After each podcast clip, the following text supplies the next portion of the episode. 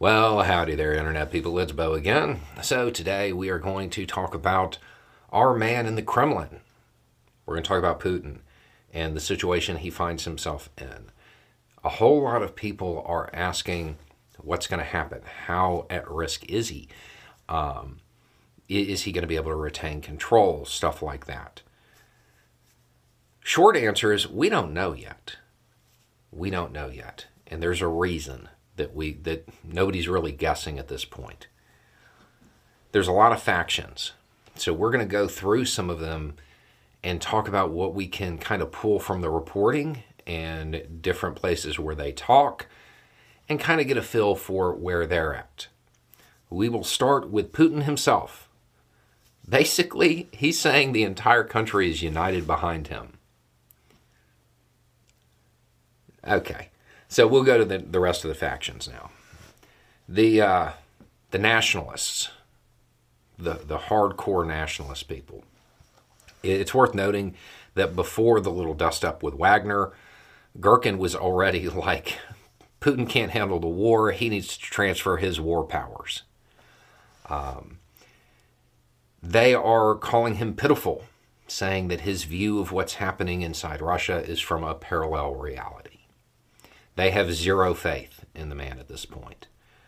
The pro Wagner channels, they're basically just anti Putin at this point. No, no uniting philosophy, ideology, anything like that. They're just mad. Um, they just don't like Putin. The pro Kremlin commentators, they're mad too, but they're mad because Putin didn't act decisively when it comes to Wagner. What they mean there is that he, they were expecting him to kind of double cross the leadership and find a permanent solution to those who uh, questioned his rule. At bare minimum, they expected him to act against the leadership. They're seeing him as as weak as well.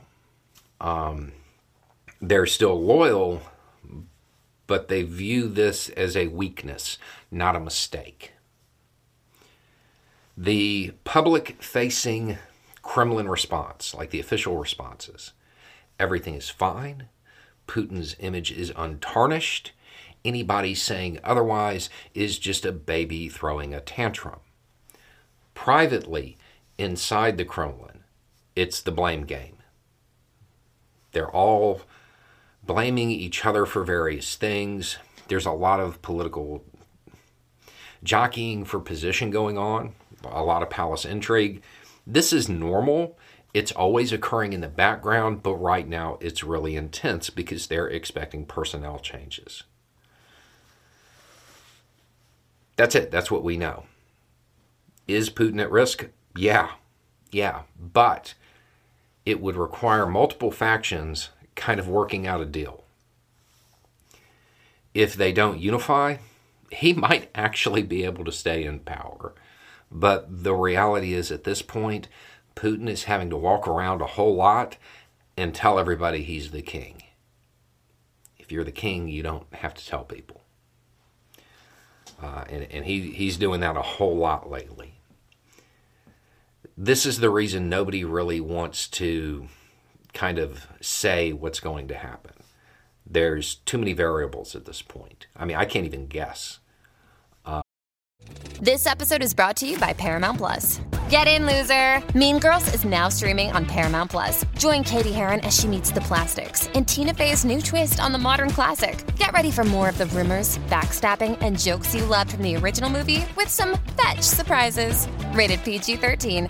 Wear pink and head to ParamountPlus.com to try it free. There are multiple options. Uh, you could see the nationalists siding with Wagner. You could see the nationalists siding with the pro Kremlin commentators. There's a lot of overlap between these groups that could form larger groups, groups large enough to uh, get Swan Lake on the air.